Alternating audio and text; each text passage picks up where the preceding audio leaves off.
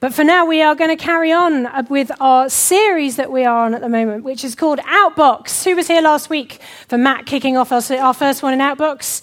Yeah, good show of hands. So, Outbox is our series, which is about the power of a message that sometimes doesn't get through. How many of you have ever sent an email and then you ask someone about it, hey, why haven't you replied to my email? And they say, oh, I never got your email.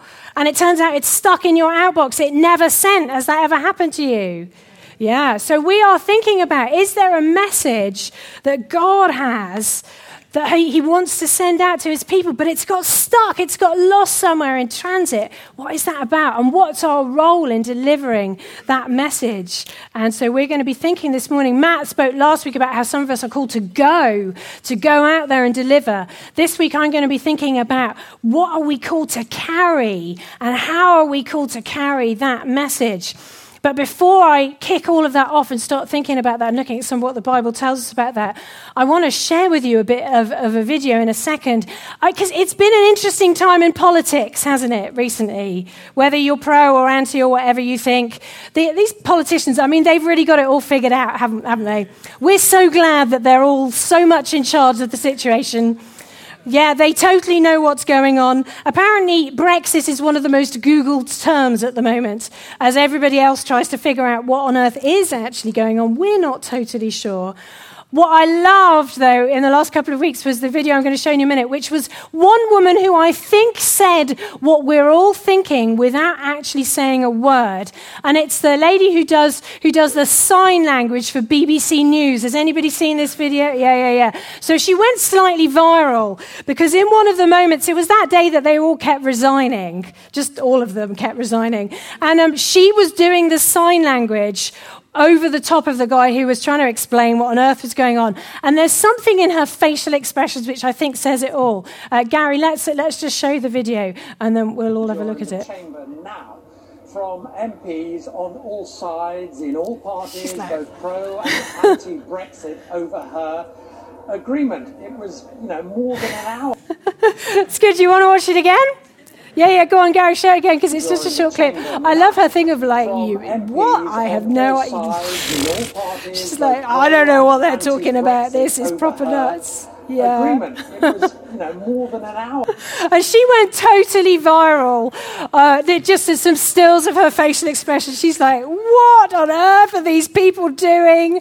I love it. Because it felt like what she was saying with no words just expressed perfectly what everyone was feeling and thinking in that moment. It's, it's amazing how powerfully we can communicate things, sometimes even without words, isn't it? And she did an amazing, amazing job of that. What I want to look at this morning, so, is something about how communicating a message is so important. And I'm going to share with you a few things that were written by a guy called Paul. Now, Paul was one of the early Christians. He wasn't a Christian at the time that Jesus was actually on the earth. In fact, he started out killing Christians, but that's another story. He had this experience You'll have heard of a road to Damascus experience. And Paul was the guy who, who that was named after because he was on the road, actually on his way to go and try and find more Christians to kill, when God appeared to him and spoke to him. And it changed his whole life. And he actually became one of the, the Christians who went and told more people about Jesus than anyone else. And he wrote a lot of the books and letters that are in the New Testament. Because these guys, right at that time, they were absolutely on fire for a message which they felt had to be shared. It was so important to them that this was shared. Here's some of um, Paul's musings about this. This is from uh, a letter that he wrote to the Romans at the time. Um, and he's quoting at the beginning of this passage an Old Testament text which says, Everyone who calls on the name of the Lord will be saved. This was a well known text. All the Jewish people would have known this text. And he's quoting it, and it's almost like he's musing out loud here in his letter, thinking, well, hang on, hang on, but what about that? And he says this he says, but how can they call on him to save them unless they believe in him? And how can they believe in him if they've never heard about him? And how can they hear about him unless someone tells them? And how will anyone go and tell them without being sent? It's like he's thinking this through, thinking, hang on, Everyone who calls on the name of the Lord will be saved, but that's not going to happen by magic.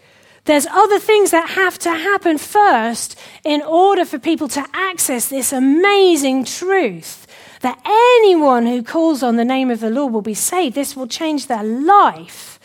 It's changed Paul's life. But he's thinking, there's some other stages here. And you can kind of see there's four stages that he's thinking about as he's musing this in that passage, which you can see now up on the screen. There are four things that have to happen. And you can kind of think of it this morning from, from top down. We'll start at the top. Because he's thinking, first of all, if, if people are going to call on the name of the Lord, if they're going to do this, they have to believe it. Something has to happen in their hearts. It's, the Bible talks literally of a revelation, like an unveiling of your eyes. One minute you couldn't see something, and the next you can see something.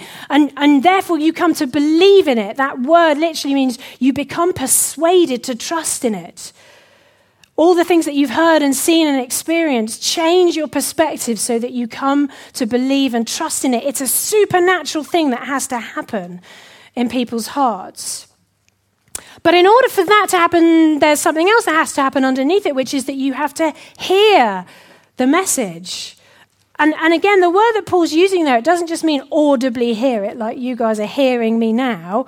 It means you have to listen, you have to understand, you have to take it on board, like some of you are doing now. Hopefully, most of you, the ones who aren't asleep. Okay, some of you aren't asleep. Good, good. That's good to know.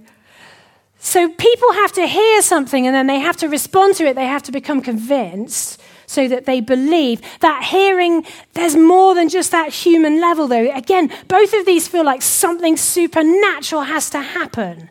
Most of us who haven't grown up in a Christian family but who have come to believe it at some point in our lives would identify with that. That we've, we've heard a message maybe many times, but there's a moment when suddenly we hear it and it, and it affects us. It sinks in in a deeper way, and then we become persuaded by it. It becomes something that we trust in and becomes something. And there's a moment when we make a decision to change the way that we're living as a result. So those two feel quite supernatural, which is quite reassuring to me because I'm thinking that there's, I'm not so involved in those, maybe. But the two at the bottom are really interesting that Paul also talks about because for someone to hear the message, somebody somewhere has to share it.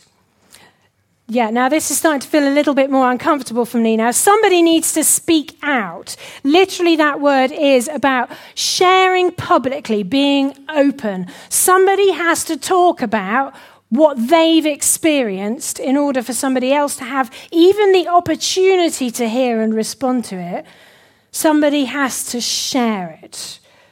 Because frankly, if none of us do that, then no one will ever hear it. That's just, that's just logic, isn't it? And even below that, there's another thing that therefore has to happen, which is that somebody, like Matt talks about, needs to recognize the calling to go. That's word go is the word, the same word that apostle comes from.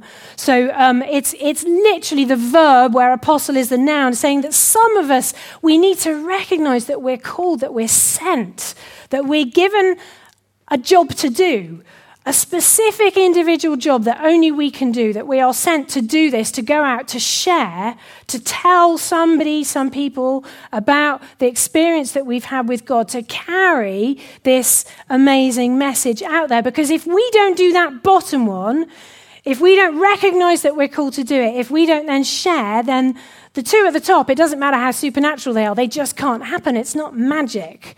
It requires something of us to recognize our calling and then to go out and, and do it. And it's interesting, what I want to ponder on this morning is that question then of okay, so who's actually called to do this? Because I would quite like it not to be me, actually. I don't know if anybody else feels like this might be a job for someone else. Anybody else feeling like that this morning? You know, like Matt, he's very bouncy. He's a good evangelist. That should definitely his job, or, or maybe some other people. It's interesting when we think about who and how in our 21st century culture. Where we've started to get more and more of a culture of expertise and brilliance in speaking, haven't we? And particularly in the church, we, it's good. We've started to really pick up what we're doing. But it, I think sometimes it, it gives us a bit of, a, of an interesting perspective on who might be called to go and share and makes us think perhaps it wouldn't be us. So, this is a picture you'll see on the screen. This is the um, HTB Leadership Conference, which is held in the Albert Hall every year. And this year, I, I was, it was amazing. I had the privilege of being asked to speak, not in the Albert Hall, let me be clear, in one of the other venues. But I got to be there. It was amazing. And you've got this room with thousands of people, this amazing venue. And you can see right at the bottom left there, you can see Nicky Gumbel, who is talking to a guy called John Maxwell, who's a really famous, famous leadership guy and also an amazing Christian. He was brilliant. So they, right down there, are talking to all of those thousands of people. And this is what we can think is the way it's supposed to happen. It's about somebody brilliant one or two people who have this special gifting and anointing and brilliance in speaking, and they tell everybody else. Preferably at a big conference, and if we have to do anything, it's just about persuading someone to go or maybe sharing the YouTube clip on Facebook. That's basically how we see it happening. It's our culture of, of, of, expertise. But what I want to raise a question with you this morning is is that actually the way that God intends things to work, that he actually intends his message to be carried? Is it just about the one or two amazing people who get to speak in these sorts of venues, or is it something much, much more ordinary? And I want to talk to you about a passage that Paul writes, the same guy, in a letter to a bunch of different people, to some people living in a town called Corinth. And he's talking about his own experience of what God has said to him about how this message is carried. And he's talking about how and why he became someone who actually did carry this message in a significant and powerful way, literally devoted his life to it. So if you want to follow on, it will be on the screen, but we're in 1 Corinthians 2 right at the beginning. And this is what he says. He says, When I came to you, I did not come with eloquence or human wisdom as I proclaimed to you the testimony about God. For I resolved to know nothing while I was with you except Jesus Christ and Him crucified. I came to you in weakness, with great fear and trembling. My message and preaching were not with wise and persuasive words, but with a demonstration of the Spirit's power, so that your faith might not rest on human wisdom, but on God's power. It's interesting, isn't it? Again, we live in a culture where amazing communicators and amazing speakers are literally at the click of a mouse or they're downloaded directly onto your phones. Podcasts, TED Talks, all this stuff. It's so easy for us to think that the people who should be sharing this message are those people. And maybe one day, maybe I should, but only when I'm that good when I've practiced and I've put together such a perfected little speech that I can deliver it just like those amazing TED Talk people. They don't have any notes, they don't stumble, their word perfect. It's impressive. They even look good on the photos. That's what we think. If we're ever going to do it, that's where we should be at. But Paul is saying, no, that actually isn't his experience at all. And more than that, he's saying that there's something special, something significant, something even powerful in the fact that it isn't through that that is the way that God speaks to ordinary people out here living ordinary lives. So let's look at what Paul says. So, first of all, what he says is some stuff about what he didn't have. This is, this is good news for someone preaching this message, by the way. It's quite encouraging to know that it's not necessary to have any of those things. So he doesn't have eloquence, he doesn't have wisdom. Wouldn't it be interesting if you came to listen to his talk and the first thing they said was, I have no eloquence and I have no wisdom? You'd be like, okay, I think I might have somewhere else to be. But this is what he's saying. He didn't come with those things. Literally, from the words he's using, he's saying he wasn't selected as a superior speaker. Paul would never have been asked to do a TED talk on anything. He just wasn't one of those people. He wasn't someone selected because of his brilliance in communication, but God did choose him. So, why? He says he didn't bring wise or persuasive words at all. So, I'm thinking if I'd interviewed him for the job, he might not even have got it. Why on earth did God choose him? And I want to talk to you about three things, therefore, that he did bring. And how this whole thing is a massive encouragement, but also a big push to all of us in this question of who carries the message. So, the first thing that Paul did bring, he speaks about here. He says, I resolved to know nothing while I was with you except Jesus Christ. What Paul brings is an absolute clarity of his motivation. What is the most important thing to Paul? It is what has just happened with Jesus. It is what he has come to understand about God. It is the thing that has changed his life above anything else, that has totally changed his direction and his purpose that has made him realize that everything he understood was wrong. That is his absolute pure passion and his focus and his vision. And therefore, in all the things that he does, he resolves that that's the only thing he wants to be thinking about. His vision is entirely on what is God doing in that moment. He doesn't want to be distracted by anything else. I imagine that in every conversation that he had, that's what he's thinking. What is God doing here? Because he's given his whole life up to this stuff. So, how do we do that? How would it change our conversations if our focus was on that spiritual perspective? It's so hard, isn't it? Just in the everyday, to lift your head up to a more godly perspective, to think, what might God be saying in this conversation? You know, as you're trying to get your kids into school and also have a chat with someone at the same time, or as you're trying to get some work done and someone else is coming and talking to you and you really just want to get this work done, but they want to have a conversation, and everything in you just wants to tell them to go away. But is there something God's doing in that moment? That person at the supermarket queue who just starts chatting to you and you're like, seriously, that's just weird. Or is there something that God's nudging you on is there something that person needs to hear? How would it change our conversations if we, like Paul, had that spiritual perspective? That vision. When he says, I resolve to know nothing, that word know means perceive, understand. It's about looking below the surface. He's made a decision to try and focus and to ask of God, What are you doing in this moment? So that's the first thing that he brings. The second thing he brings is absolutely fascinating. And, and this is something that I love about the way that God has chosen to work on this earth. But it's a total paradox to us because what Paul says is, I came to you in not strength, not brilliance, not utter ability or amazing words. He came in weakness. And literally, that word that's translated there is one that means frailty. It means human limitation. Literally, it means handicap. It's about things that hold us back. It means that he came so aware that he wasn't as good as he felt like he should be. That he looked at other people and thought, blimey, they are so much better than I am at this. I wish I could speak like that person could speak. I wish I was as extrovert as that person. I wish I was as confident as that person. I wish I was as good at explaining stuff as that. I am just so limited in this. But that's what he brought.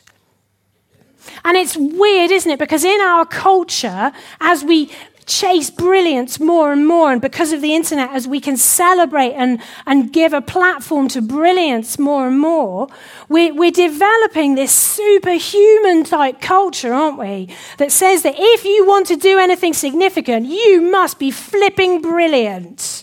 Because look at all these amazing people you can watch on Instagram or YouTube or whatever it is, you know? And we push ourselves more and more because if we want to achieve stuff, we have to be brilliant. You know, when I'm on my social media at the moment, oh, I keep, you know those flipping pop up ads that keep coming up? Does anyone get those? It tells you a lot about what your social media thinks about you, what pop up ads you get, doesn't it?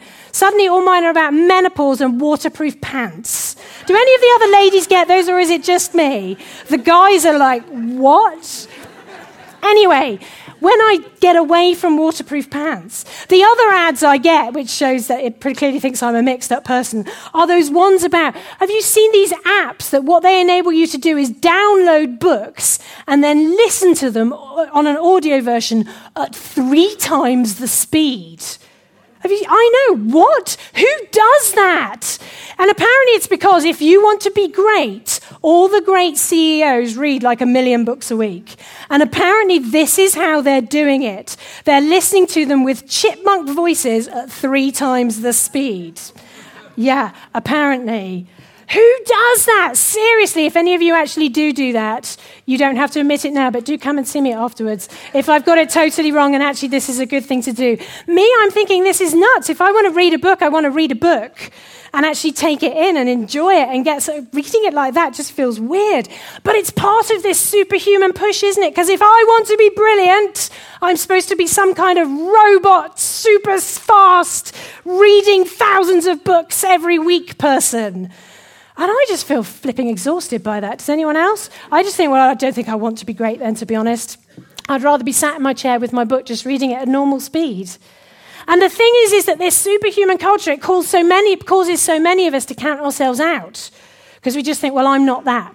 On a good day, I could be moderately okay at my job or at being a good friend or any of the things that, that are important to me right now, but I, I can't achieve that.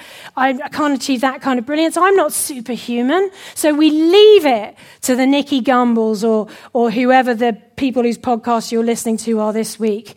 Even, even at a church level, we think, well, let's leave it to, to Matt Summerfield or somebody impressive, that person in our hub or home group who's really good at this stuff, because it's just, it's not me. It's just for the superhumans. But what Paul is saying actually is that what he's brought and the reason God has chosen him is because of something that to our 21st century culture is shocking. It's not strength, it's not brilliance, it's actually frailty. In his uh, next letter to these same people, the, these people in Corinth, he makes this amazing statement that he's learned about how God works. And it's this he says that God's power is made perfect in weakness. Now, that word power is a Greek word dunamis. It's the same stem that we get our word dynamite. It's the kind of power that can blow apart a situation, that can transform anything, that can bring dramatic change. It's the kind of power that is above anything on this earth the kind of thing you can totally rely on. It's the kind of power we want to see to bring breakthrough and change and miracle in people's lives. It's the kind of power that people desperately call out to in the moments where their human brilliance and knowledge has reached a complete standstill because it has nothing else to offer. And the amazing thing is that that power is made perfect. Literally, that word means it's completed, it's brought to its full potential, released to everything it could be. How? Through weakness. What? what? That's crazy. Surely power should be made complete and released on this earth through brilliance and people who are utterly clever and much better at this than me. No. What Paul is saying is something that he's realized about this amazing paradox about how God chooses to act on this earth. Not through brilliance or superhuman ability, but through ordinariness, through us. Even more than that, through limitation, through, through the times that we actually feel like we have bring very little to a situation. Those moments where, if we're honest, what we're most aware of is how rubbish we are at this how little we bring, how limited we are, how held back we are. Actually, what Paul's saying is that somewhere in the midst of that, something amazing happens in the way that God's power is released. Because what he says back in that first letter is that he didn't bring wise and persuasive words, but what he did bring was something much more important that demonstration of the Spirit's power somewhere in his willingness to step out and speak, even though he was so aware that he wasn't wise, he wasn't eloquent, he wasn't brilliant, no one would ever have chosen him to do this. Somewhere in that, there was a power that went beyond human ability, that was the power that we actually all need to see so much. But there's a third thing which he brought that he was willing to bring. This one I like a lot less. Because he says, I came to you in weakness with great fear and trembling. Anybody else ever found that if they try and do any type of public speaking or say anything about God, that their legs start doing this? Yeah? that they just literally shaking because that's how terrifying it was. That's what Paul is saying here. He was shaking. He was flipping terrified. He, this was not enjoyable to him. What he brought was his willingness to make himself vulnerable. Oh, I hate that word. None of us want to be vulnerable. We all think, yes, I will do this in the day when I suddenly feel amazingly confident. You know, when I'm praying about this, my temptation is always to pray like, oh Lord, make me really super confident suddenly so that I can tell people about you and it feels totally natural. And that hasn't happened yet, so it's fine, I don't need to do it. But actually, what Paul is saying, no, he was, he was shaking. He was so nervous in what he came. It felt so unnatural to him. He was so aware of how limited he was in this, but he did it anyway.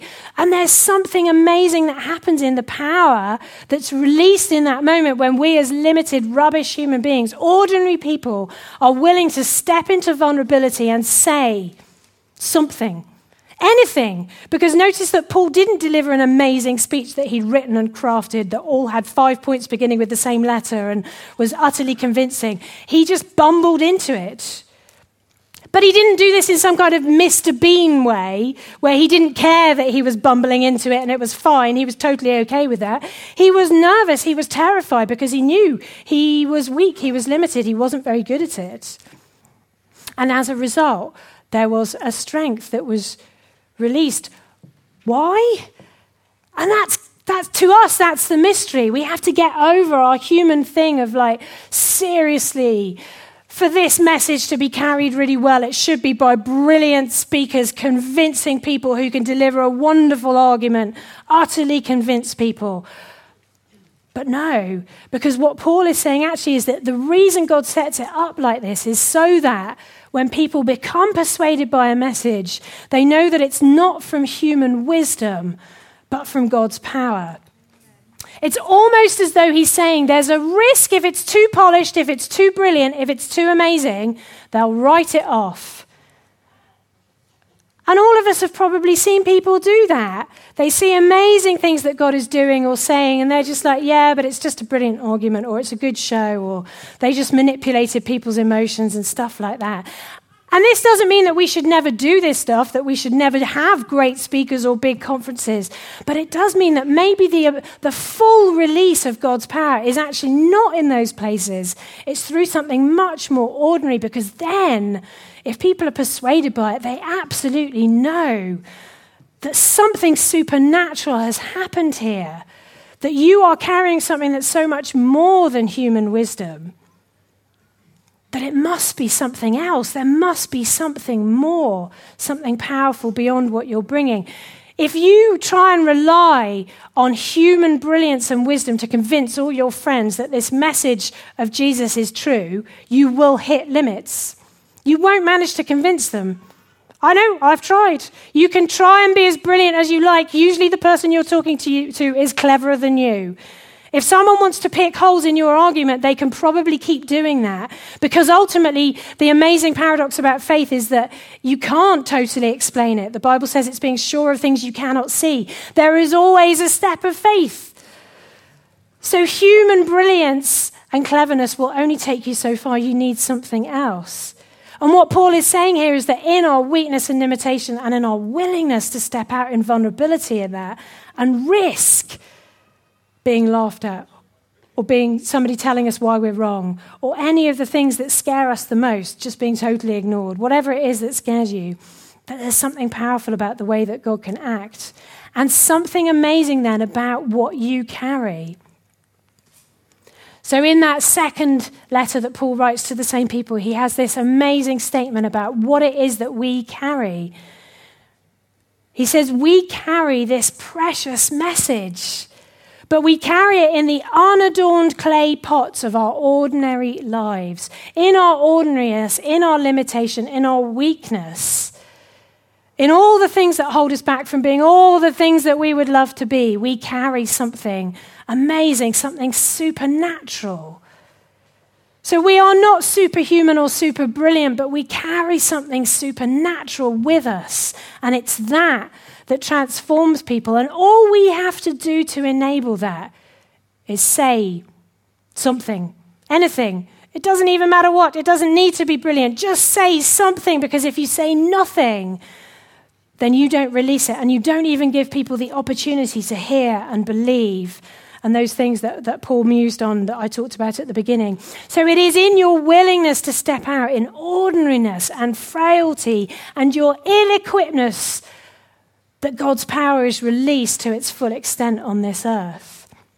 You know, in that last song that we sang, we, we, we sang, All the earth will sing your praise. Remember that? And we love that because that's what we long for. But how on earth do we think that's going to happen? Through the brilliant people at the conferences? Most of my friends aren't at those.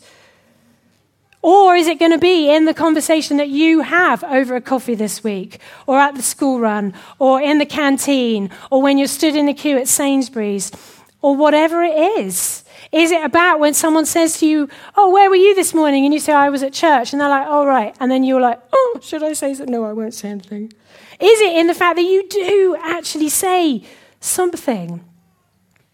Because actually, what Paul is calling us here is to recognize that we as ordinary people are the ones who carry this message. We can't leave it to the few who we see on stage. We all have to act and connect with the people that we come into contact with every day. Otherwise, they might never have a chance to know this God who has changed everything. It changed Paul's life, it's changed my life. Has it changed yours? And there are people who will never hear that message. And that's what's so crazy about this. And I'm the worst amongst this because this has changed everything for me. I didn't grow up in a Christian family. The people who talked to me about God gave me an opportunity to respond which then changed everything. My faith is everything to me. It's my life, it's my friendship, it's my family, it's my purpose, it's my passion, it's everything that I am. It has saved my life and it's given me more and better life than I ever dreamed of. It helps me through the rough times, it gives me a new perspective on the good things. It's everything. So, how could we not share? How can I not share this? But sometimes I don't. Most of the time, I don't. Paul is nudging us here to say, it is you. It's you. We have to step out and we have to share this in our ordinariness. Just say something. Take the opportunities. You know, you've got um, flyers for the Carol celebration on your chair. I went to the hairdressers this week and um, I got chatting, and, and my hairdresser suddenly said to me, she said, Oh, she said, so you're, you're like actually like a vicar, are you? So I was like, Well, kind of. Let's not go into it. It's complicated. But yeah, I work, I work for a church. I'm a pastor there. She said, Oh, right. She said, You don't strike me as the sort, was what she said. So I'm like, I think I'm going to take that as a compliment. So she's like, So what, what, do, what do you do at your church? So I'm, I'm starting to sweat because, you know, it's like, oh my goodness, she's asking me about church. So I, I chat to her a bit. I'm like, oh, you know, it's really different. We're quite a different style church. We're not traditional. We meet in the school. I'm going through all this. And in my head, I'm thinking, invited to the cows, invited to the cows. And I'm like, no, no. Invited to the cows, no. Invited, and I'm like, seriously. So it's all right because I was having, it was a long hairdo, so I had a long time to think about it. And finally, as she's just trimming the final things, I got out the words, well, we're actually having a Christmas carol thing on the 23rd. Why don't you come? Oh, that was harder than it should have been. And do you know what she said? Oh, I, maybe I will. Maybe I will. I'm going to take her a flyer later this week. But maybe that's all you need to do. And it doesn't require you to do the utterly brilliant exposition of the human faith, everything that happened to Jesus, how he gave our lives for our sin, all of the biblical theology, Old Testament, New Testament, bring in the original meaning of the Greek words, all of that stuff. No, all you have to say is, Would you like to come? Here's a flyer. I'd love to see you there. There'll be mulled wine. And it might surprise you. Come and see why we do this every week. It could be that simple. What Paul is saying is the only thing you can do wrong is nothing. So I don't know how you feel today. I don't know how many of you, like me, feel a bit rubbish at this stuff. I don't know how many of you feel so aware of your limitation as people. How many of you look at other people and think, well, maybe if I could be more like that, then I could do this. But what God is saying to us this morning is we can all do this. It's not about brilliance, it's about your willingness to step out and speak. So, why don't we, we stand for a minute? I'm going to pray. We're going to hand back to the band. Because this is an amazing message, people. We get to carry something that has changed our lives. We have the potential to share with people a message that could change everything for them. We're about to come into the Christmas season. We're celebrating God sending his Son onto this earth, shining light into darkness, hope into despair, something that offers everything the world is crying out for. And yet we're, we're not telling people about it. So let's take a moment to pray. You might want to hold your hands out to God. Just it is just a it's a recognition of our weakness that we need something from God. I need something from God. I need courage. I need the willingness to be vulnerable. I need the nudge. So Father God, we thank you for the amazing, confusing, bewildering truth that you choose to act on this earth through us through our ordinariness, through our limitation, through our weakness, through everything that we think counts us out, you say it counts you in. Father God, I pray you would inspire us this morning, each and every one of us, that your Spirit might rest upon us. Help us to see the difference we could make, the light that we carry, the possibility of what it could do if we shared the things that you have done for us with the people who don't yet know you. Lord God, stir us up as a church, fill us with passion. Let it literally overflow from within us so that we cannot help but tell people that you have changed our lives. May we recognize that we don't need to do more than that, that you will do the rest. But make us a people who are willing to speak of you. Don't let this message become trapped and lost because we are not willing to pass it on. May we shine your light into our communities, our friendships, our families, our workplaces. Give us your perspective that we see the possibility of what you long to do in people's hearts.